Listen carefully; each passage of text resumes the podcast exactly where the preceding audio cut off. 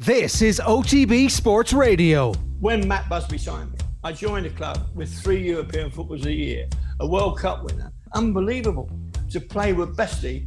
Matt Busby management was incredible. He picked players like a jigsaw puzzle. He didn't pressurise you. Go out and enjoy yourself. He never swore. Matt Busby never swore. Can you imagine that from a manager today? He never swore. Off the ball, Saturdays from 1 on OTB Sports Radio. Listen live on the OTB Sports app. The OTB Podcast Network. You ain't shit. I wish I was 50 years younger and I'd kick your ass. Well, fans can be the harshest critics, you know. Uh, and they often are. A wife is often the harshest critic of her husband. I thought I was invincible. That's what you're, you're trained to believe as a sports person. There was four million people in Ireland who knew much more about managing football teams than I did. When it comes to music, I can spoof with the best. Your sporting career is the best time you'll have, and you know you have to hang on to it for as long as you like because everything else is pretty crappy. And this is not lies. Stephen Rothschild has never spoken to Jim McGuinness in his life. Well, you're welcome back to Off the Ball Saturday here on Newstalk. John Duggan with you through until five o'clock. We're streaming the conversation as well now. So, as well as listening on Newstalk, you can watch us on the Off the Ball social channels for Periscope on Twitter at Off the Ball on YouTube, Facebook, and on the OTB Sports app. This is the Saturday panel. The subject matter this week Ulster Gaelic football legends, the dominance of the northern counties in the early 90s, and the state of the game nowadays. So, over the next hour, we're going to talk about then and now with three legends of the game. We're delighted to be joined by James McCartan, the All Ireland winner with Down in 1991 and 1994, and the former manager of the Mourne Men. Declan Bonner, an All Ireland winner with Donegal in 1992, the current manager of Tyrconnell, and the 1993 All Ireland winner, Joe Brolly, the broadcaster and writer as well. James, Declan, Joe, good afternoon, lads. How's it going? You forgot. Afternoon, John. You forgot to say the only down manager to lose an All Ireland final. That's right. We've kicked off the corner forwards convention, lads, already. Joe couldn't hold the hold back straight away, straight in there with a killer. Yeah. We'll just start off, lads, um, at the environment of what it was like in the early 90s. Uh, Down won in 1968. Then there was 23 barren years in, in, in Northern football before you won the All Ireland, the Sam Maguire Cup again. Um, I did a clear out of my uh, books uh, recently, guys, and uh, there was one book that I kept that really uh, left a mark on me. It's uh, from Des Fahy. It's called uh, Death on a Country Road about two Derry fans, Sean Farmer, Colin McCartney, who went to the All Ireland semi final in 1975 to see Dublin and Derry. they were murdered in a sectarian attack on on a fake checkpoint. Of course, there were atrocities on both sides in the conflict. But in the early 1990s, um, Joe and James, especially here, what was your experience, Joe, as a person, as a Gaelic footballer, well, playing for Derry in the uh, in the early 90s? Well, just just just let me stop you a sec. I noticed that you said there were atrocities on both sides. You have to understand that on one side there was the state with all its machinery, its legal machinery, you know, its security machinery.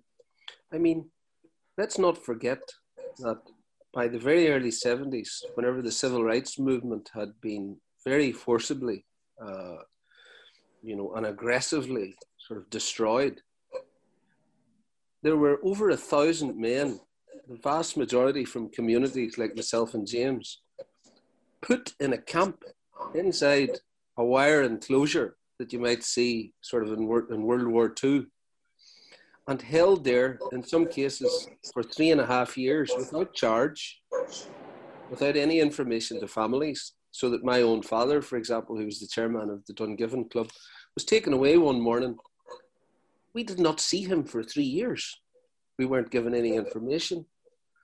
And that was a very typical story across the north.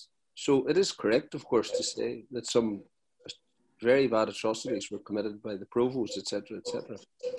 But I think that you have to look at what occurred in the north and what happened thereafter with the Gaelic football in the north through the context of uh, a, a, very powerful military regime taking on the Catholic people of the north. Um, and so, I mean, I've made this point before that if you look at, let's say that 69 was the start of the Troubles, whenever um, Robert McCluskey was battened to death on Dungiven Main Street, my town, and the murder was covered up.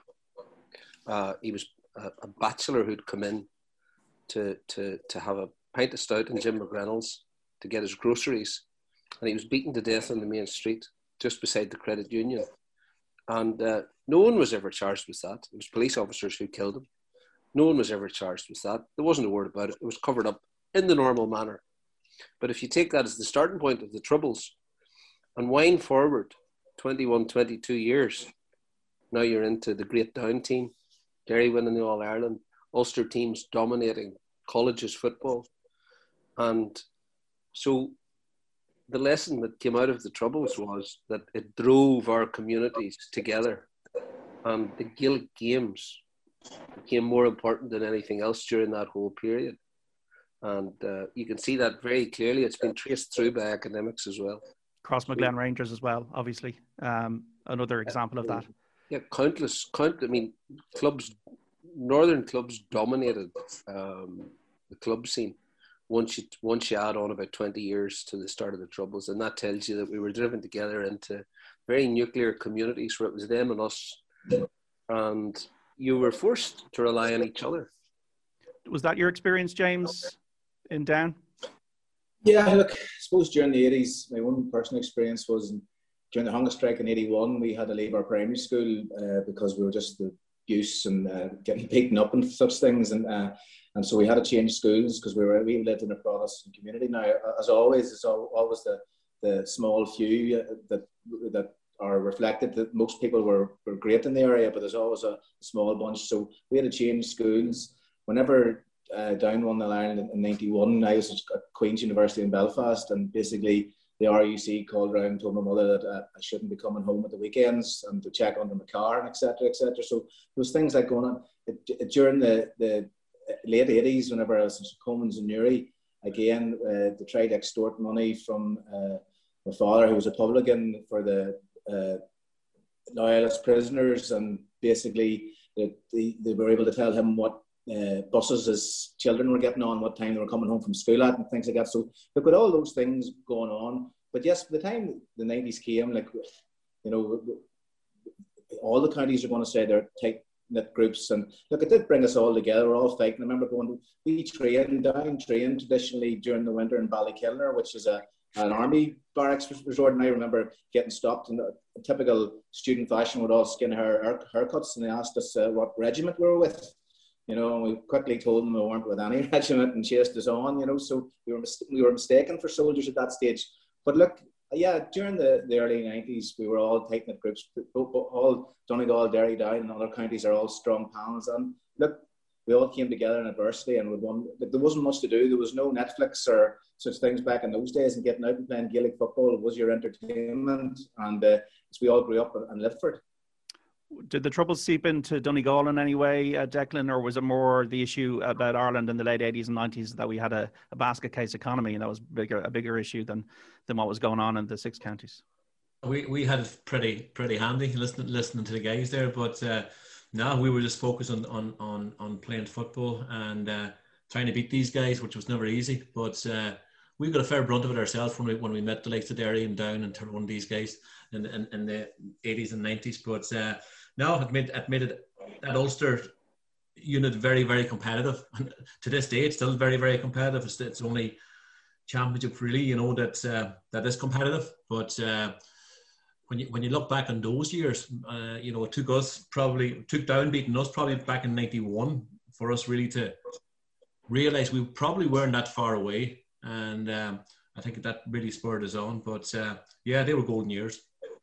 And we had awful chuckles off the field as well, always. You know, I mean, I remember. Do you remember the night out in Glasgow that yourself and Tony Scullion got into the rumpus, and uh, and you know, Tony fired him up over the table. Tony was unbelievably strong. You know, Declan got his tie. Tony, hi, listen, Joe, that's gathered legs now from you. I did, I did read about it there a couple of a couple of months back. Or I know it's gathering legs as the years Declan, go. As those stories normally do, they do gather legs as the years Declan, go. Declan got his tie and squeezed it right up at his throat. You see Scullion, you know, Scullion fired him over the table, and there was just a great roar of laughter, you know, and like eh, it's a thing that I think about the game now that it's become very boardroomified. Everything's very serious, and lads don't really speak to each other, and they wear their earphones and they come to train and they go and they've got wellness classes and the everything's training, etc. We used to have an awful chuckle as well, and used to have great social nights together. You know. There was a book We, written. we James usually leading the charge. Yeah. There, there was a book written about um the the middleweights in the eighties called uh, Four Kings about Hagler, Hearns, Duran, and, and Sugar Ray Leonard, and how these guys kept on beating each other, and it was a golden age for middleweight boxing in America. Uh, when I'm looking through the records there, everybody seemed to beat everybody else in, in that period between 91 and 94. Derry and Down beat, beat each other twice. You, you know, you beat uh, Derry in the 92 final, Declan in 93. Uh, you know, you, you won through and Derry, Joe. Uh, what, what stood out, uh, Joe, vividly from those battles and those characters and those cr- crucial uh, wins, especially the one in, in the 8 6 win in, in 93? See, I have a very clear view of what happened to Ulster football. I mean, Donegal had a superb team. They had superb Gaelic footballers in every position, and yet they were failing at national level. And it was very much, for me, it was a confidence thing. It was a, a feeling that, look, this far but no further. And and then Wee James came along, and he he changed everything. I mean, anyone who saw Wee James playing as a 15, 16 year old, and I remember myself and my father used to go to see St. Colman's games to watch him. You'd go like, oh Jesus! I mean, it was a it was genuinely a phenomenon. You went with genuine excitement to see him playing. We hadn't seen anything like this before. Perhaps Dermot McNicholl, but Dermot wouldn't have had James's, you know, uh, ability to make decisive contributions all the time. And I mean, he was completely unstoppable. You would go to games and laugh. I remember wee James playing in a MacRory Cup final against Maghera, and it was the, the Maghera team that was the Derry Minors, Tugalot, that won the All Ireland. They were absolutely all conquering. And wee James's team had been all conquering the previous year. I think wee James, you'd already got an All Ireland Minor championship at that stage. And the match was played up in Island, and there was a huge crowd at it because there were so many personalities and characters in both teams, but primarily to watch this man. And as I recall, you scored a hat trick of goals that day in a losing cause, and each goal was sensational. I mean, he'd pick up the ball in the middle of the field. The other thing about him, he could take a ball at full speed running towards it, to take it, roll over three or four times, be up on his feet, beat three or four men, stick it in the net. I mean, he was. And the down team that he came into, which is the point of me. So I just like to book you for my eulogy at my funeral, just to make a positive contribution there. If ever I go, if I go before you, I need you to be able to speak, all right? Well, well, James, you didn't you didn't realise you were that good. Yeah. well, you talk about growing legs there. But the down Keep team. going, Joe. I'm enjoying it. I'm not believing it, but I'm enjoying it. it, it is the truth. And the down team that he came into, very much like the Donegal team that Declan was playing on, they clearly had very, very good players all over the field, but they didn't. They didn't believe that they could.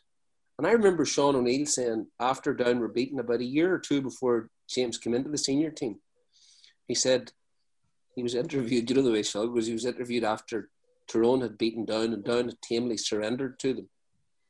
Uh, and Sean said about Sean Donnelly, the Tyrone cornerback. Well, he said, Mr. Donnelly better make hay while the sun shines. There's a little boy called James McCartan from Tullylish.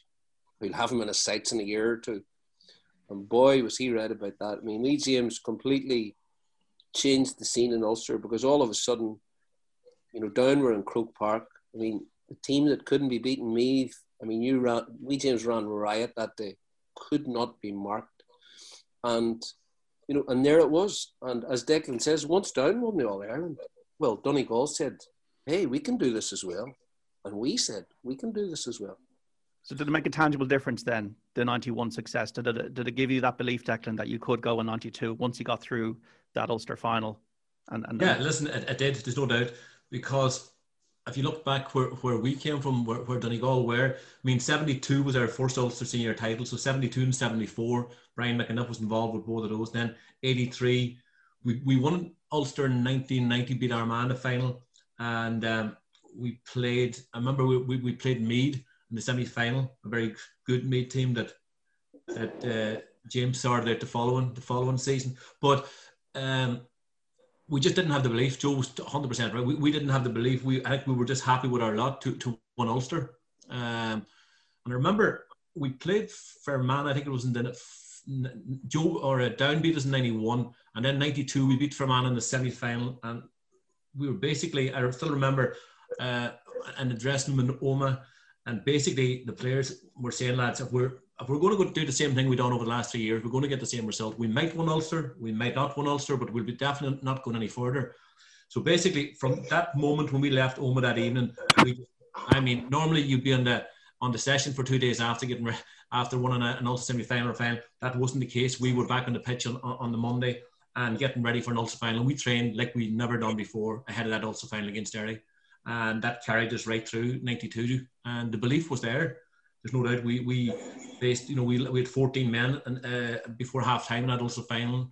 John Cunningham got sent off, and then we had Tony Boyle picked up an injury, and that was a huge loss to us. So we come out that second half, and um, we won that Ulster, Ulster '92. Supposed to come back and then to the semi final against Mayo, poor game, but again we got over the line, and I think getting over the line, uh, we couldn't see ourselves being beaten at All Ireland '92. To be quite honest, uh, there was serious belief within that group, and um, I think Tony Boyle yeah. was a massive, a massive factor. You know, Tony's arrival, a bit like Wee James, because Tony didn't see, you know, he, he had no baggage. A lot of the Donegal players had been through a lot of heavy campaigns and lost you know, in big games. And then Tony just a bit like Wee James, he, he just he played freely. You know, nothing seemed to deter him. Tony's actual first start for Donegal was in the 1990 All Ireland semi final. That was his first game. That, that, he came on the Ulster final in 19 in 1990, and uh, he started against Mick Lyons, nice baptism in, a, in an All Ireland semi final.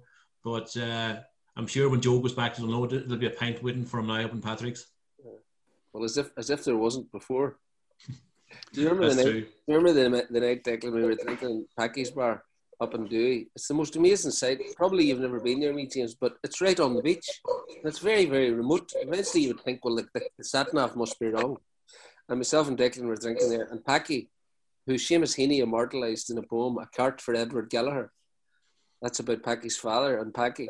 But Packy he's a bachelor and he sits behind the bar and he, he sips whiskey, you see, but he thinks you can't see him. And as the day goes on, he was getting lower and lower and lower on the stool. That's true. That's a true. True. Yeah. But Joe, pride, of, pride of place at the bar is a photograph of Declan with the Sam Maguire in '92 beside Packy. Joe gets up there fairly often, John, during during the summertime. So there's a seat there for him, all right. So he gets to, yeah, he was now. I think there was one evening we were over there. I think a couple of Tyrone guys might have been staying over there. I think he might have got a bit of abuse that night, and we all sat back and enjoyed it. But it's a wonderful place, honestly. It's just a, it's an escape from reality. I think Seamus Heaney and Brian Friel used to go up there hmm. just to to do that, you know, because it's it's it's so remote and so beautiful. So in '93, were you gunning from the time of the draw, Joe, to to, to avenge uh, these these defeats to Down and Donegal and, and, come through and win that Ulster? Anthony Tohill, obviously a huge uh, figure coming through for you in midfield. Well, I think the most influential person, you know, was well, it was a duo, Henry Downey and Johnny McGurk from Lavey, who would have been sworn enemies of us and Dungiven. But don't forget, they had brought it, they had driven a tiny, tiny club in Lavey to win to be the All Ireland club champions, and Henry was one of those players. If you set him out and you did a, a skills session, you would say, "Ah, mediocre," you know. But put him on the field, a bit like Roy Keane, he was just burning, and he, he drove us on and drove us on. And obviously, we had the players and the personalities, and we knew we could beat down. We knew we could beat Donegal. We'd beaten down two or three times in big games, and and in fact, nearly the worst thing that could have ever happened. In 91, we nearly stopped their All Ireland run because they forced a draw against us in the Ulster semi final in Athletic Grounds. Ross Carr kicked a free from about 50 metres on the whistle to draw the game. And then they beat us narrowly in the replay. And I always say, thank God we didn't win that because there was no way that we were ready to win an All Ireland then. You know, but by 93, we'd been through the mill with Down, we'd been through the mill with Donegal, and there was a sense in the group, just what Declan's saying, although for us, we didn't we didn't start our training after the Ulster semi final. We started much earlier. but we, uh, at training, there was a sense of warfare. And every night at training was warfare presided over by Downey and McGurk, who were, you know, sort of, you know, those you always and we, we have them you know every everyone has these on a successful team you know the dubs have two or three of them now these schizophrenics who are terribly polite and lovely lads off the field but when they're on the field You know, they'll go to the very end. You know, it's like the it's like the great boxer rising to it in the fifteenth round of a heavyweight bout. You know, there was something. Those two had a dark heart, and they drove us on. And really, you know, I know from the outside people think it's a wonderful thing to win the All Ireland, but from our perspective, we were good enough. You know, and and the the thing then was just to simply go and do it. And there was most certainly a sense throughout that year that nothing would prevent us from winning that, and particularly after the defeats to Down and Donegal in the previous years. You kept Cork uh, scoreless for the last 25 minutes of the game, Joe, and then you scored the last four points. Did you, you when you know when you feel when you're about to feel like you're going to win it? What, what's coursing through your veins? Are even thinking about it at that stage? Well, it, it, it washes over you very very quickly, and you know, it was, I mean, there was a vast excitement. Like I, I felt such a vast excitement all year, and you know, it was, it was almost like a fantasy. You know, and taken to the field, there was an unreal quality to it, and you just, I mean, I can't remember anything about those games, the All Ireland semi final or final. I mean, we just in we went and came out the other end. But I do remember very vividly standing in the shower after the All Ireland final, saying to Fergal McCusker, "Is this it? Is this it? And feeling desolate almost, like a sense of total anticlimax. And the two of us wandered up to the cat and cage and had a pint. In those days, there was no big formal- formalities. We went up to the cat and cage and had a pint and drank with dubs in there for a while. And I can remember thinking, I can feel it now when I'm sitting here, that sense of anticlimax, which was a great lesson in life. You know, that all that stuff is once it's behind you, you just you move on. What's next? You know, you have to move on. You can't live in the past. What was your feeling, James? You just took to Croke Park like a duck to water against me, and the Dubs, man of the match and the goal in '94 as well. Yeah, well, I suppose um, looking in '91 coming up to the Ireland final, I was not playing overly well. Uh, reckon at the poor didn't play that well in the Ulster Championship. Maybe had a half decent Ulster final, but definitely didn't contrib- contribute very much in the semi final. Peter Withnell got his got his two goals in the final. Uh, look, because of maybe performance, I was in the second year. My first year probably was getting more attention because I, I scored a couple of goals. But by the time the Ireland final came around, it was Mickey Linton and Peter Withnell that the focus was on, and I maybe sneaked in under the radar a little bit. Uh, Robbie O'Malley was down to Mark. Robbie O'Malley was down to mark me, and I think he got injured in the, in the build up to the game, and, and Brendan Reilly ended up starting on me, who made his name as a, as a forward later on with, with me winning All. So, look, I, I maybe just got a, a fraction more leeway than than, uh, than the other guys, and they, they, because of their performances performance inside the room, and it was well, it was about time I performed in, in the in the, the final that year. Again in '94, look after beating Derry in the first round, it's very strange. You went from being nobody going in, going in playing Derry as complete underdogs, and then after the Derry game, you're installed basically as favourites for the Ireland, which is very strange. Playing in the Ulster Championship, knowing knowing that you if you didn't win the All Ireland in September, months away, that it was going to be deemed a failure. So it was again we managed to to get through to the final, playing okay against Cork in the semi final.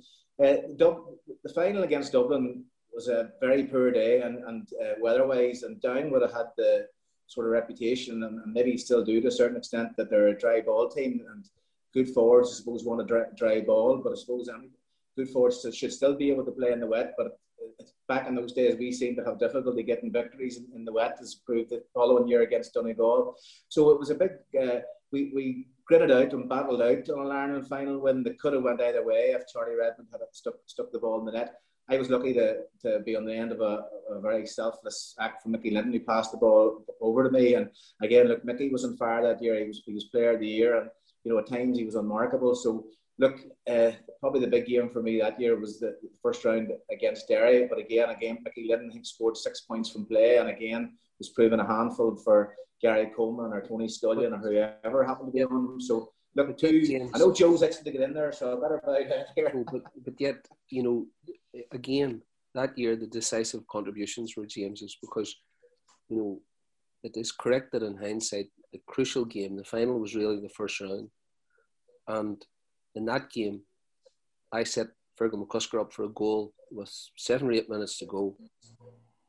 And that put us ahead. And that was the first time I think that we'd been ahead. and the game was done. The game was done. And about a minute or two later, James scored probably the most remarkable point I've ever seen on a Gaelic football field. Karl Diamond took a shot, it dropped, it dropped a bit short. It was knocked to James down the right wing. And you could see in his mind, I was going to ask you this was it your intention? I'm going to go the length of the pitch, and no matter what happens, this is going over the bar. Because eventually, three Derry defenders chased him. And I was fully relieved when I saw Kieran McKeever coming across because I thought, you know, he's not going to score with McKeever. And out, out on the right wing, on his right foot after, was an absolutely lung bursting run where he was, you know, with the way we James pinballed about, being knocked down and getting moved. He scored the point. And I knew when he scored the point, you could feel it. It changed everything. It changed everything. And all of a sudden, there was angst in the Derry ranks. And it was wee James. You know, Mickey Linton was gone by that stage. I mean, McKeever had picked him up and had, you know, I mean, he had scored all his points in the first half, and McKeever picked him up, and that was the end of him. And uh, this man again, you know, that thing that you just can't put your finger on, but the truly great footballers, of which he is one, you know, and uh, that day was really wee James who turned it around and uh, say it's uh, it was a great disappointment for us because it for other reasons off the field it then destroyed that team but uh, so he, he sort of he, he showed us the way to an All Ireland and then he destroyed us a truly a love hate figure in Derry yeah. That's true, but so, that's absolutely true, James, about that game. You know yourself, you'd never have won it without you. There's absolutely no way. That game was gone from down after the Joe, Joe, you, have been, well, you, you eulogise about me. I think you're particularly harsh and some other members of the, the down team, you know, and like Mickey Lynn and, and, oh, and, and I, I know you're, you're, yeah, well, it's nice to get nice things said about you. I have to sort of not agree with, with a lot, some of them anyway. Look, and as Mickey Lynn was magnificent in that oh, day. He scored, he scored, one point in the second half, and he certainly created. He slipped the ball for Kieran McCabe's goal, if you remember, uh, and just a wee flick off the shoulder, and then he went on to, to you know, be the player of the year, and certainly in the Ireland final. Uh, when, well, don't get me wrong, great player. Like, don't get me wrong, but it just yeah, He scored, a, he scored a point with Paul Clarke, uh, a, similar one maybe that oh, he scored in, in Derry coming along the sideline when the angle was so acute. And Paul Clark, who as a probably wasn't a out and out cornerback, but was put into Mark Mark Mickey and did absolutely everything right to prevent to prevent that score. And Mickey still showed the way. So look, while it's, it's, oh, it's, it's nice to see nice things, there's other good players in that team too. Declan, uh, for you in '92, uh, it was a novelty for uh, Donegal that Down and Derry had already experienced. They'd already been in All Ireland finals, even though it was 58 for Derry or um, uh, for 60 in the 60s for Dan. What was it like for you? Was it pure euphoria when you scored that, that, late point to make it 18-14 against the Dubs? You weren't expected to win. What was the emotions that were running through your veins, and and what was the reaction back at the community and the clubs back in, in up in the hills? Yeah, no, just pretty. That's it was pretty special, no doubt about it. Um, going back, I suppose we, we I spoke earlier about beating Derry and then the semi final against Mayo uh, a game that will not go down as one of the all-time greats. Um, but against the preparation going into Dublin, we just felt, you know, we done a huge amount of work. There's no doubt about that there. Um, some of the, the stuff that we done would go against any of the sports signs that's out there nowadays. Uh, we were going Wednesday, Thursday, Friday. We could go three, four nights on the trot. Wouldn't be heard of now. Um, but we just felt going into that final. We didn't get off to particulars. I think the, the turning point probably was Charlie Redmond, the missed penalty. And, uh, you know, we really had a purple patch after that. I think we won 9 4, made score with seven points in the trot um, at one stage in the first half. Uh, yeah, and the last score when put, put us four up, we just felt at that stage that was that was it over, you know. But uh, no, great, great, great emotion to be quite honest, and uh, first time doing it, uh, really special, and uh, yeah, it was it was it was some um, sometime after, there's no doubt about it. The celebrations went on long and hard. Was it more than the cat and cage? Uh, no, the cat and cage. Uh, the, yeah, the cat and cage. We would have spent a bit of time around the cat and cage also, but uh, no, we didn't get an opportunity on on that occasion. It was uh, back to Malahide, and then we were we were staying there. I think the Burlington at that stage, both teams would have went to the, the Burlington on the on the, the, guards, on the Monday. The guards, the guards spent about the next year driving them home from their nights out. That's another one of Joe's going to gather more legs too. But anyway, uh, we went. Yeah, no, we, we stayed in, in, Dublin and we came down on on a Monday, so it was uh, huge. Yeah, it was listen special time and traveling around and you know going back. I suppose looking ahead into '93 when, when we got into '93, and I'll still maintain that final should never have taken place against Derry and and, and, and Clones. It was an absolute quagmire. Uh, now, listen, Derry's name was probably on the cup in 1993, but just felt, you know, it was a low scoring game. I think Tohill had a really immense game. It was, uh, the game would never have taken place now. It was just oh, no chance. No chance. chance. Yeah, well, I know. agree totally. I mean, it was like a, it was like a, a, a, mud wrestling. Players were coming off afterwards, you know, and you could, you could see your eyes, you know, people were, and I think, as I recall, Declan, didn't one of the in the minor match, I thought one of the minor footballers got his leg broken very, very badly, skidding in on the. And you were talking about your foot and parts of the pitch. Your foot was being submerged when you put your foot down on the pitch. The water was above it. Water was yeah. above your boot. I think the referee, uh, uh, if I'm not mistaken, the Donegal boys have been whinging about it ever since. Whinge, whinge, whinge. But, whinge. Uh, no, no, we're not. We, we, we haven't whinged, but I think Ulster Council made a call that day that the game was going to be played, and that was it. And it was dangerous. It was dangerous from a player's point of view. And you're right, Joe. There was a young minor got a horrific leg break in the minor game prior prior to our game. And uh, yeah, at the end of the anyway, Declan, it wouldn't have made any difference. We still. We had about if you look going back from '92 then into '93, we didn't actually manage it well. I have to say that because we played the leagues at that stage were all mixed up. We ended up playing in Carlow and Tipperary, and uh, we were down uh, the leagues and what way they were jumbled up. But we continued to play week in, week out, and we didn't, you know, by the time we came to the final, I was just looking there, we had five of the starting lineup that, that played in All Ireland final weren't there. So we did give you a wee break on there. Now we're not holding that against you, Joe. You used to, you used to serve to win it and you used to serve to win the All Ireland. But uh, we, we, we lost the backbone with Martin Gavigan, Anthony Molloy, Tony Boyle, Noel Hegarty, Donal Reid. Never played in that Ulster final in '93, but uh, it was. Uh, yeah, that was it. And uh, it took us another 20 years to go back and, and won it uh, under Jim in 2012, you know. It, it, was a pity, really, in a way, that, that, that I suppose it was just the way it was, but that, the, that those teams all battered each other in the first rounds of championship. I mean, I think we put down out in, in your prime, James, twice maybe in the first round. You put us out in the preliminary round, you know, and uh, if you'd had a back door in those days, it would have been a very different story. But of course, it wouldn't have had the same vast excitement. I mean, I remember that match up at Celtic Park where you guys came up to play us, and also the previous year in Casement Park where I think there were 43 or 44,000 people in Casement Park, the biggest ever crowd there for our semi final. The vast excitement of that. I mean, the, you, we came out of the changing room at Celtic Park and as, you felt the ground was moving. You it was just, and you could hear people were squealing. It was fever pitch from start to finish and uh, you know I think that the back door has diluted a lot of that. Uh, you had a huge fan club, Joe, around that time. I mean, a lot. I mean, 10, 15,000 extra were going just to see you. Aye, aye, aye. Speaking about the back to be the championship back in the early 90s, guys, which didn't have a back door. Uh, we had a Congress last weekend. Joe, it seems miraculously the mist has cleared and the pandemic has accelerated a split season for GAA, for a club and intercounty. Um, is this a winning formula for the future for you? I know you've been advocating for it. Oh, yeah. Players need to have a life.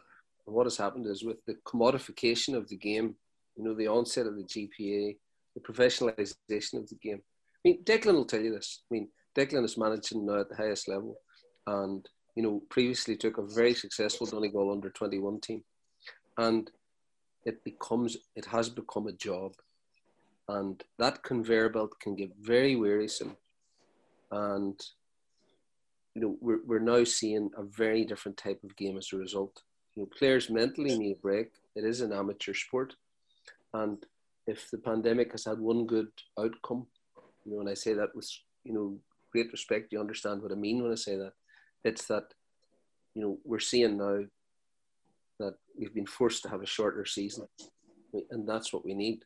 We just cannot continue the way we've been going because it's taken all the fun out of the game, and you see that in the body language and behaviour of players as I, I, I, use the phrase again, the board boardroomification of the game. The game has just become a branch of politics, a branch of every other part of society. You know, the characters have gone out of it. The distinctive skill sets that we used to see a player coming along with really distinctive skill set. Do you remember Thunder Thighs, Derek McDonald from Gavin Declan? Boys like that, or Wee James coming along, or Dermot McNicholl. You know, players with very distinctive skill sets. You know, and increasingly now it's very, very samey because we're on that conveyor belt, you know, of, of, of zombie coaches, you know, zombie methods that are done without regard to the individuals at your disposal. And slowly but surely the fun has been taken out of it. And uh, so we need to we need to stick with what we're doing now. I think there's no reason that we shouldn't. You know, get rid of the subsidiary competitions, shorten the season. I thought, you know, obviously you'd want supporters to be there and for us all to have the joy that we feel from from that. But last year was the way forward. Short, short, short season. Mean, there's no need, need to be dragging it out, and boys need to have a life and to be able to get on with their lives. Declan, are you in favour of the, the split season? Uh, and how have things changed from, from your playing days 30 years on? We're speaking about Donegal 92 to a situation now where I'm sure there's not as much of a, a drinking culture, it's strength and conditioning, it's, it's almost it's semi professional. What is your experience day to day now as a manager with a, trying to manage a panel of players that are, are taking this very seriously? Yeah, listen, it's it's professional and, and everything but name, but uh, I mean, these guys live like professional athletes. They're you do your three gym sessions a week, your pitch sessions, three pitch sessions, or two pitch sessions, or vice versa, three and two. There's probably two recovery, two rest days in, in, in, in there. But uh, and that's the level. I mean, if you don't, you're, you're not going to be at the, at, at the playing field. Simple as that. There, Dublin really have gone to a different level, and um, but I don't know if the split season I'm not 100 percent sure. I'm not, I'm not 100 percent convinced about it. To be quite honest, um, for a number, of, probably a couple, a couple of reasons. Uh, does that mean that leagues leagues probably start in January? Does your preseason go back to December? Start in January, you run through. I'm all in favour of games in week in week out. To be quite honest, and and you know, before, when we were playing, Joe and James will allude to this. I mean, you played one championship game and you had four weeks off, and you had another four weeks off or three weeks off, and you know, and uh, there was one game in Ulster every every Sunday, and that was it. That day's gone. There'll be multiple games, and uh, and I think it did work well. The the the championship last season I know what, without spectators, but uh, you know when you finish your clubs or your inter-county season, say July, some of the teams will probably be gone by June. When does your club season start? Does that roll into for the successful teams into October, November? I don't know. Uh, they're going to be playing ten or eleven months. No, but as long as you, I mean, the, key thing is this. I mean, what you need to start with is to say, okay, look, we're going to have a season that lasts no longer than seven months, but all in, all in. You know, save for, for example, club teams who go on to All Ireland semi-finals and finals. So we shorten it. We make sure that there are those breaks, and then you play the games every week, just as you said, Declan. You know, I mean, it's just a matter then of, of, of finding the correct model.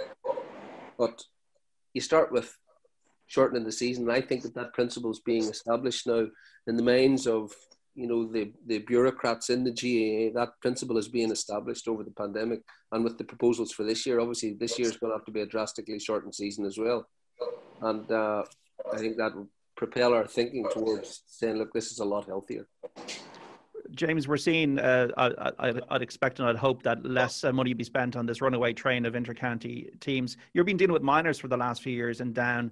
Uh, how are they uh, like approaching the game as young lads? And also, how's their mental health been, like having to obviously be young people and be in this constrained environment in the pandemic?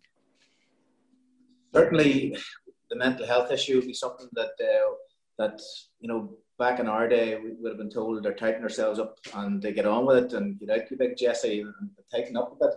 But unfortunately, to say that's not the language you can use anymore. I, have been told off by some of us electors on numerous occasions. You know that have been school teachers telling me that I just cannot speak to people in such contexts. But look, mental health's an issue. Like we would have had if, if you even you're trying to spur a guy on uh, and and try and you know use language. Look, I think he can be a wee bit fitter. Maybe you lose a bit of weight, and then the fella doesn't come back the next the next night because he feels that you've been criticised of him and he's, he's in a bad place. He's depressed because you thought he could be a bit, you know, some really strange things that back in our day would be laughed about. But you have to I'm not going to say pussyfoot around because that sounded the wrong signal, but you have to you have to use the language that's appropriate for the time, and uh, at times I find that difficult. Right, so uh, I was thinking of Big, Big Brian McGilligan using the language of wellness. Yeah.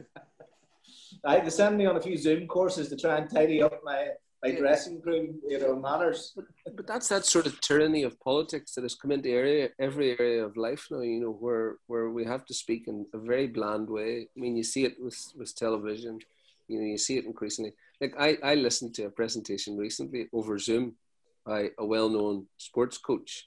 I just tuned in to listen to it, you know, just to make sure that my prejudices were correct. And I mean, honestly, it was mindset growth and skill set growth and, um, you know, a, a, language of gobbledygook that really means nothing in the end, but that's safe. You know, no one gets offended. They all nod and they say, well, thank you very much. That was very, very helpful. And uh, you come away none the wiser. You know, just landing. Joe, we would have had a couple of we would have had a couple of experiences with the minors during lockdown of, of players not coping and you know parents sort of reaching out to the the, the management team, and we weren't allowed to, to meet them to train them, and we probably you know volunteered to meet them one on one, but socially distanced, just to take them for a training session, yeah, just to yeah. try and give them a ch- chance. But you know, the, the lockdown, the, the, fallout from lockdowns is still to be discovered. In, well, in, in I, I, I, I agree, and particularly where it's established scientifically, the transmission rates are virtually zero outdoors. Um, you know that that that a method a mechanism couldn't be found to allow small groups of young people to train outdoors you know in in the proper groups which we were doing with great success when we were allowed to do that. Uh, i mean it doesn't make any sense. I mean a, a, a, a, a study of 7000 covid cases in china revealed that only two of those were via outdoor transmission and that was two elderly neighbors we'd spent a long time chatting together in close proximity during that time. So I mean, we, we went through a full. I mean, my minors last year went through a full minor championship campaign because we had obviously we were permitted to do that. Um, you know, there was no changing room, no indoors, all outdoors. We didn't have a single case, not a single case through an entire minor championship campaign. And uh, I, I, agree with you entirely that it's it's it's uh, very, very, very difficult for kids at this time. You know, I think, so Joe, I think you're right. I think me, I mean, and James also, I mean, go back, I came back in with the underage system maybe 10 years ago now. It's completely, it's a different, it's a different world we live in now, to be quite honest, you know. And uh, you've got to be very careful everything you do, everything you say. Uh, and a lot of it comes from, from, from, from individual backgrounds too. And, uh, you could see it at first hand. Parents getting really involved, and you know, we're in 12 months now in this lockdown, and, and I think Joe, 100% right. Pitches should have been, quite honest, left open for, for these children, and you know, they're not going in near dressing rooms. I mean, they're out on, a, on an open pitch uh, doing some other than playing PlayStation or, or and uh, I mean, it's going. I mean, it's good. I don't know what's going to come out of the last 12 months in relation to some of these kids that are growing up now. I see it firsthand. I mean, they've lost, you know, they're on Zoom meetings for college. They're on Zoom meeting. A young lad doing his leaving cert. He, he just got back into school this week, but they, have lost touch with their with their with their friends and contact, and it's all over this media and uh, this media, and it's, it's difficult. It's very very difficult. Yeah. It'll be like it'll be like the end of World War II when this is all over. You know, people will go crazy. You're, well, you're, it'll not take uh, it'll not take a year out for you to go crazy, Joe. You're all right. You're on social media a lot, Joe, and obviously you're talking about like how society has changed and the way society is now. I'm just I'm just curious, given the, the, the, Gordon Elliott situation this week, and there's been a lot of obviously talk about what he did and what he did was wrong and everything, and the you know the opprobrium that he's received and the um, the cancel culture that's out there. I'm just interested in your view, Joe, on um, as a, as a fellow Derry man on the level of abuse that James McLean uh, has received on social media. He's been very eloquent about why he chose not to wear the poppy. Um, he's working and living in England. You must have a huge degree of empathy for him that's part of it. You know, he's a Derry Republican, and uh, he, he, has made no uh, bones about that. I mean, anybody who grew up during James's era in Derry, you know, is very likely to have very anti-establishment tendencies. You know, don't forget that the cradle of the civil rights movement was gerrymandering in places like Derry City, uh, depriving many people in poorer Catholic areas of the vote. I mean, things that people young people nowadays would be stunned to learn about. So you know, and and so you know, there's nothing surprising about James being forthright about his views.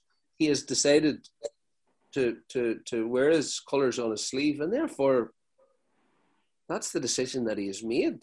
You know, and when you when you step out like that in the way that he has, you know, if you say anything nowadays, well, there's going to be a backlash, and uh, I mean, obviously, you know, he, he doesn't deserve uh, the, the the sort of level of abuse that's there. But once you're a high profile person, um, you have to you just you just learn to filter it out.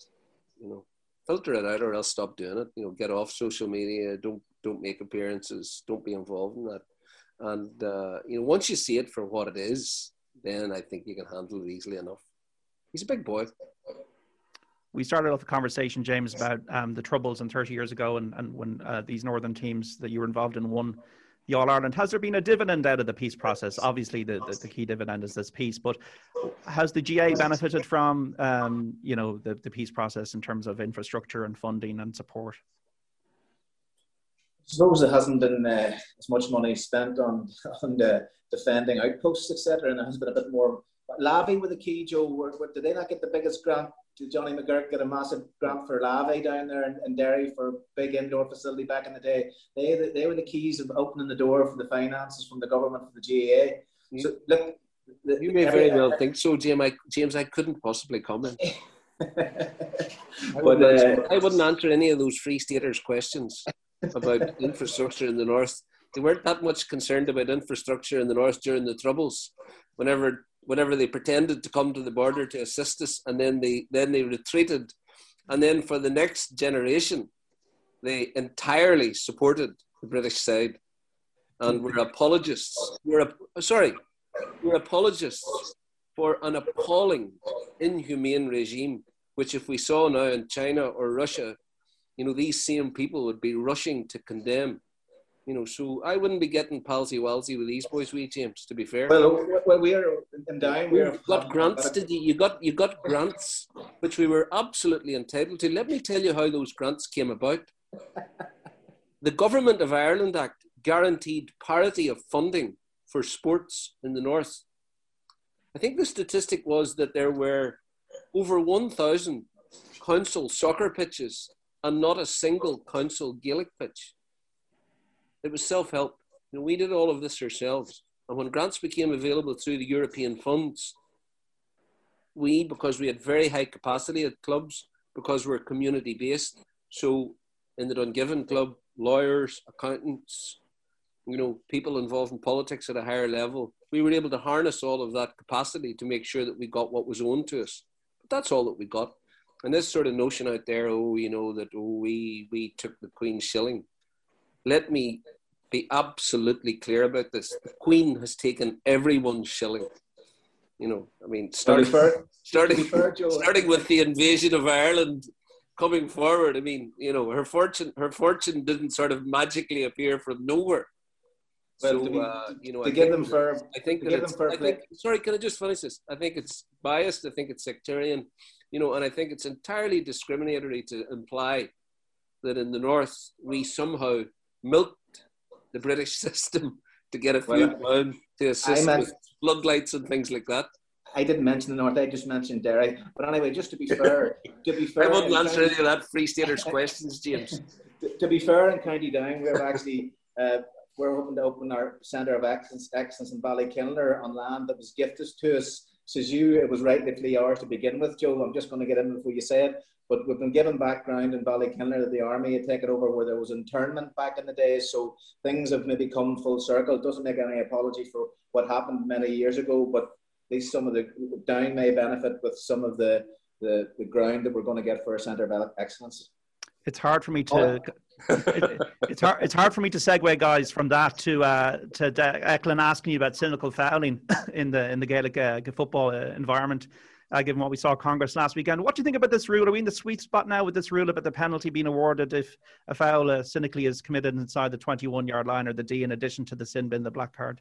Uh, listen, I think to leave the rules, leave the rules. The rules are all right. Leave them the way they are. I don't see any reason. And uh, um, no, listen, I don't really any real opinion on that. I want to be quite honest. You know, I think I think the rules are okay. I think we've changed. I think Congress seem to come up every year, and they, they seem to have to come up with a different, a couple of different new rules or ideas every year. So uh, uh, the the other one was the joint captains.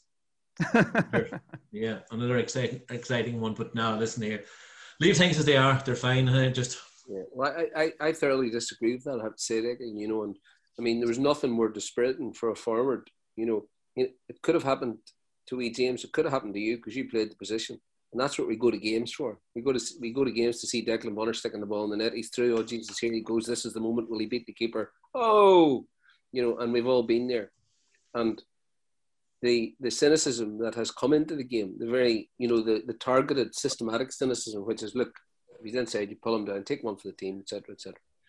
You know, and the black card was never targeted properly. The punishment never fitted the crime, unlike rugby, for example, where if you get sin binned, it's you know you get your penalty try, you get your penalty conversion without even have to take it. You know, the player gets sent off or the player gets sin binned average 14 points against during the sin bin. The punishment fits the crime so that the player afterwards is apologising and the manager saying, What the were you thinking of? In our game, it's different. It's that was a smart one because it deprived them of a goal scoring opportunity and it brought us home. So I think that they, they, the, the rule I've contended for is if you deprive an opponent of a clear goal scoring opportunity by a cynical foul, you know, so Wee James comes out, he wins the ball, he's going through, the Sean Cavanagh's done on him. Red card and penalty. Red card and penalty. Won't do it again. Won't do it again. We don't go. We don't go to games to see guys dragging guys down. You know, it's a depressing and sort of nihilistic thing. We we don't like to see it in society in general. We don't want to see it in our sports where we go to see the best of our young men playing. You know, I don't want to see Wee James or Declan Bonner being dragged down when they're through for goal with 30 seconds to go in a huge game. And if they are dragged down cynically, fair enough. Take one for the team. There's your red card. Here's the penalty. Here's the penalty. And if you can stick it in the net, well, there you. There's still, the, you know, you're not being awarded the penalty goal. And I think that finally, finally, is the remedy for this problem. I've been arguing for it since the black card was advocated because the black card was far too fuzzy and vague, and it didn't really work. Is the game more cynical than it was 30 years ago, James? Absolutely, definitely. Look, the game has definitely changed. Back in, in, in, the day, it was man for man. It was you went to see the individual context contests. You went to see uh, Joe Brolly been marked by uh, Mickey Linden been marked by uh, Tony Scullion or Kieran McKeever. You went to see the man on man competitions, James McCartan v Paul Donnelly from Tyrone. But now now the way the numbers behind the ball, you could be a very, very poor defender and not be found out. But you could, just as long as you're a decent ball player, you, you hang around in the cluster of players and uh, and wait for your team to win the ball back, and then you break and uh, you look good because you're the man that brings the ball, carrying the ball out. And yes, you need that player. But if you're picked in defence, I like you to be able to defend. Uh, Dan Gordon said to me once, I think before the Ulster final in 2012, we were trying to figure out how to beat Donegal, which we failed miserably to do. But uh, he said that my mother could play in the Donegal full back line with a man in front, another man on the other side, and two beside. So it was never man on man. It was always going into the spider's web and getting and caught up. So look, from that point of view, uh, things have changed. I hopefully it's drifting back to a more positive uh, uh, outlook that we're not all sitting behind the ball. Is it any more cynical? Look, I don't know the the black card thing, the changes there. I think Joe's right. The black card was flawed, and the fact that people were getting sent off uh, with meaningless, innocuous tackles or reasons, but because it fitted the, the, the, description of the black card, they had to go, and uh, even though it was a nothing incident. And you look back at it, and you were being yeah, he, he, did do what they said, but that's not what the rule was brought in for. You know, as Joe was alluded to. Uh, just before we finish up, guys, and I appreciate the conversation today. Uh, the Dubs, uh, they've been amazing. Six All Irelands in a row. In 92, not Donegal, 93, Derry, 94 down. You all beat the Dubs. You all had their number. Um, will, can, must the Dublin stranglehold be, uh, be, be, be broken, Declan? Listen, anything's possible. It's the, they're serious teams, no doubt about it. I mean, any team that won six All Irelands on, on, on the bounce, it could have been eight. Um, they're serious, serious outfit. And uh, they've raised the bar to, to a different level. Uh, are they beatable? Yeah, listen, any, any team's beatable. It, it, hasn't happened over the last six years, but you've got to you've got to believe that it's possible. Uh, otherwise, why why do it? Um, yeah, I think it's it's it's not easy. Jim Gavin has come in. I think it started with Pat Gilroy. It's probably started maybe 15, 20 years ago um, when they got the, the, their, their systems in play. But uh, they are serious. There's no doubt. They're a really high performance team, and uh, it's it's, it is difficult, it's no doubt, and uh, there's work a lot of work to do for, for, for a lot of counties, but uh, it is doable. That's the bottom line. Otherwise, you know, why why why, why keep doing this day in day out? What you see as in terms of the future with this, Joe, with the Dubs? I have to say I've been terribly disappointed in Donegal the last two years. I thought that they'd been prepared brilliantly, and I thought, you know, I'd seen them at close quarters on a number of occasions, and I thought these guys, you know, I think from your perspective now, Declan, it's the mental side of it. Your younger lads are not performing on the big days. I particularly remember the day against Mayo in the crucial qualifier game, um, where where Mayo, I know it's a very seasoned Mayo team, but the Donegal boys allowed Mayo to bully them. And again this year, I felt that against Cavan, instead of pushing through and pushing through and pushing through, you know, that's the side of the game that has to be worked on because it seems to me you guys have the athleticism, the talent, the ability, the all round football all over the field. Very versatile players, a load of pace, a load of skill.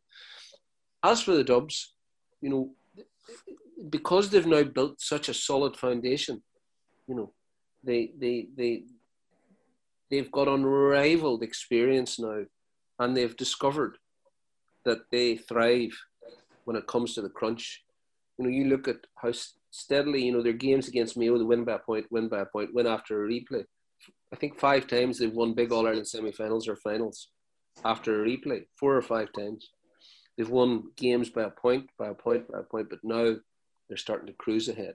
And I think that's because they have unrivaled experience in the clutch, in the clutch moments. Because as the two boys will tell you, having been part of winning teams, the crucial thing about winning is to make decisive contributions at the crucial times. And that's where Dublin are now peerless. That's where they're happy and they understand that's the real joy and satisfaction of the game. And you you look at the fact that a number of truly outstanding Gaelic footballers and fellows with very strong character have come together at the same time. You know, as you had with the teams that we played on, but you've got you know boys like James McCarthy, you know, uh, they're they're defenders who, contrary to what James was saying about most teams, which is correct, that they're always looking for support. Their defenders defend, you know, and they they do that properly. They they're quite happy to play you man to man, but you add into that now into this culture, boys coming in like Kieran Kilkenny, and then for me, Con O'Callaghan. I mean, you know, I talked about Wee James and you know players who are once in an era. You know, Wee James, Clifford, possibly, you know, Clifford's going to have to up his game again. But Con O'Callaghan, for me at the moment, is the premier Irish sportsman across all the sports. He is unmarkable, extraordinary, totally distinctive skill set. I mean, look at his performance against Mayo when the chips were down. Look at his explosion onto the scene against Mayo a few years ago, and, the, and Tyrone, the goal that destroyed Tyrone's sort of Maginot line in the in the All Ireland semi final. And uh, these guys, when it comes to it, they have four or five players who will break the stranglehold, will break the gridlock in a game before John, and we see that all the time. And we sort of we've got to the stage of thinking to ourselves, oh well, like if that's Dublin, will just do that. But when you actually think about what they're doing, it's that at the most fever pitch in a game, whenever well, everything's on the line. They have people who will make decisive contributions. That's why Mayo don't win the All Ireland because they've got key players who never make decisive contributions.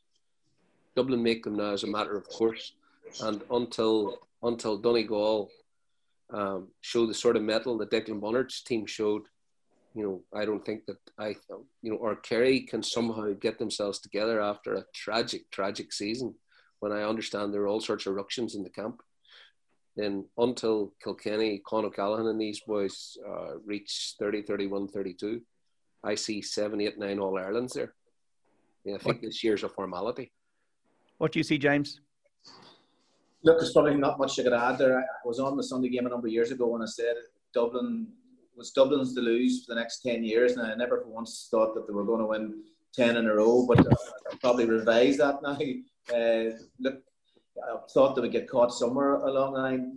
Just to see the, the changeover in the players that they had this year and to bring in the small brothers, to bring just the, the, the way they've integrated new players in, boys that I didn't recognise. They're obviously maybe on the panel last year on the fringe, are now starting in the team, and it's just a, a smooth change changeover. And as Joe says, they're starting to pull away. And it's just look, you're obviously hope, hoping something's going to change. We're all looking on jealously, and nobody can begrudge Dublin their success because those players are outstanding and, and, and they deserve it and all the credit. But you know, just you wonder, does it's getting to the stage the way the Kerry team of the eighties, like does is is uh, one one All Ireland in, in uh, County County Donegal or down or wherever Tyrone is that worth?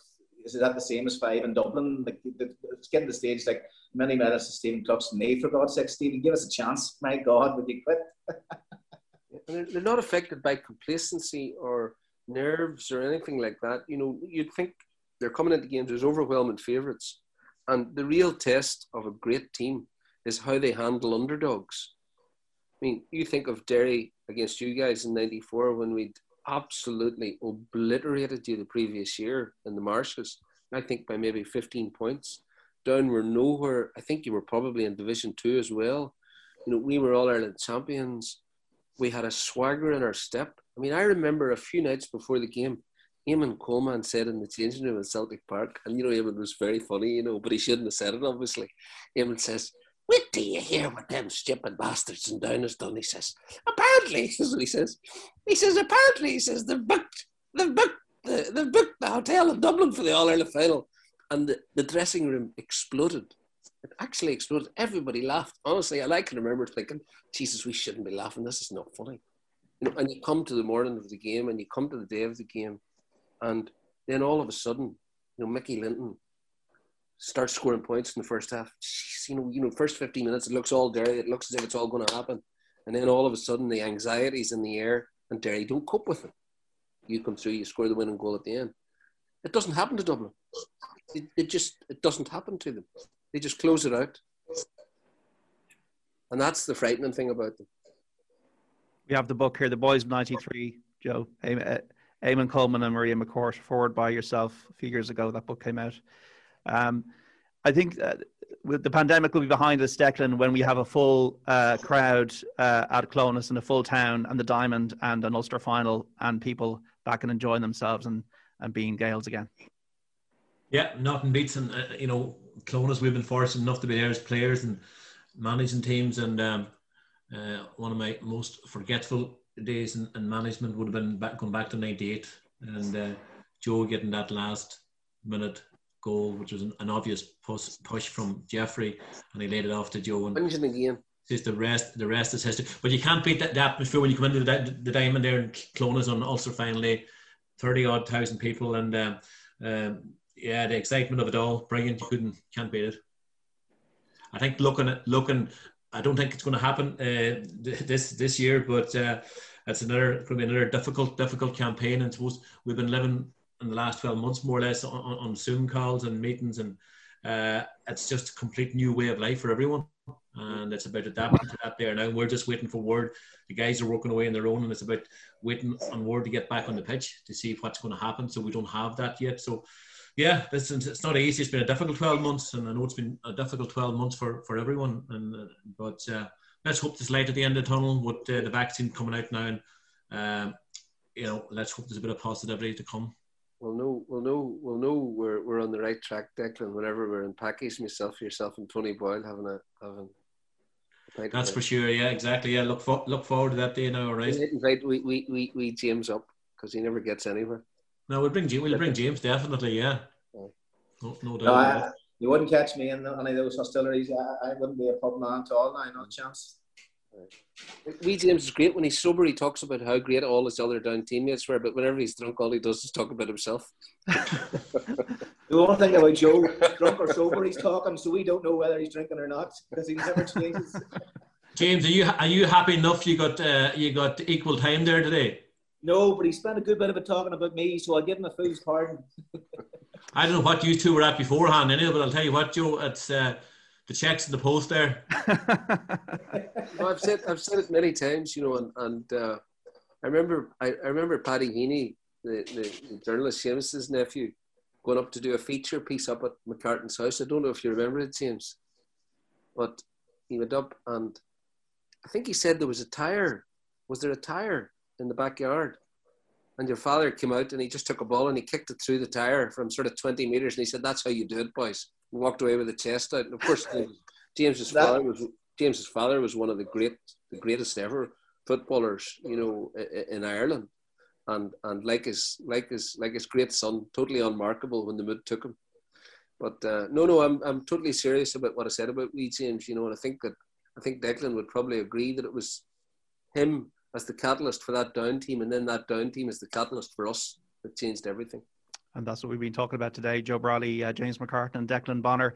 Down, Derry, and Donegal. That success in the 90s, and a few thoughts on Gaelic games nowadays. Mind yourself, guys. Thanks so much for your time, and uh, best of luck for the rest of the year. Thanks, John. Thank you. Thanks, John. This is Off the Ball Saturday on Newstalk. We're back after this. The Saturday panel on Off the Ball. That was an OTB Podcast Network presentation.